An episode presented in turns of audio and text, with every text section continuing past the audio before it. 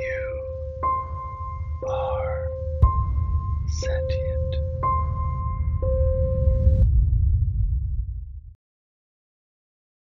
You belong. You always have. Your most important tribe is not the most exclusive, it is the most inclusive.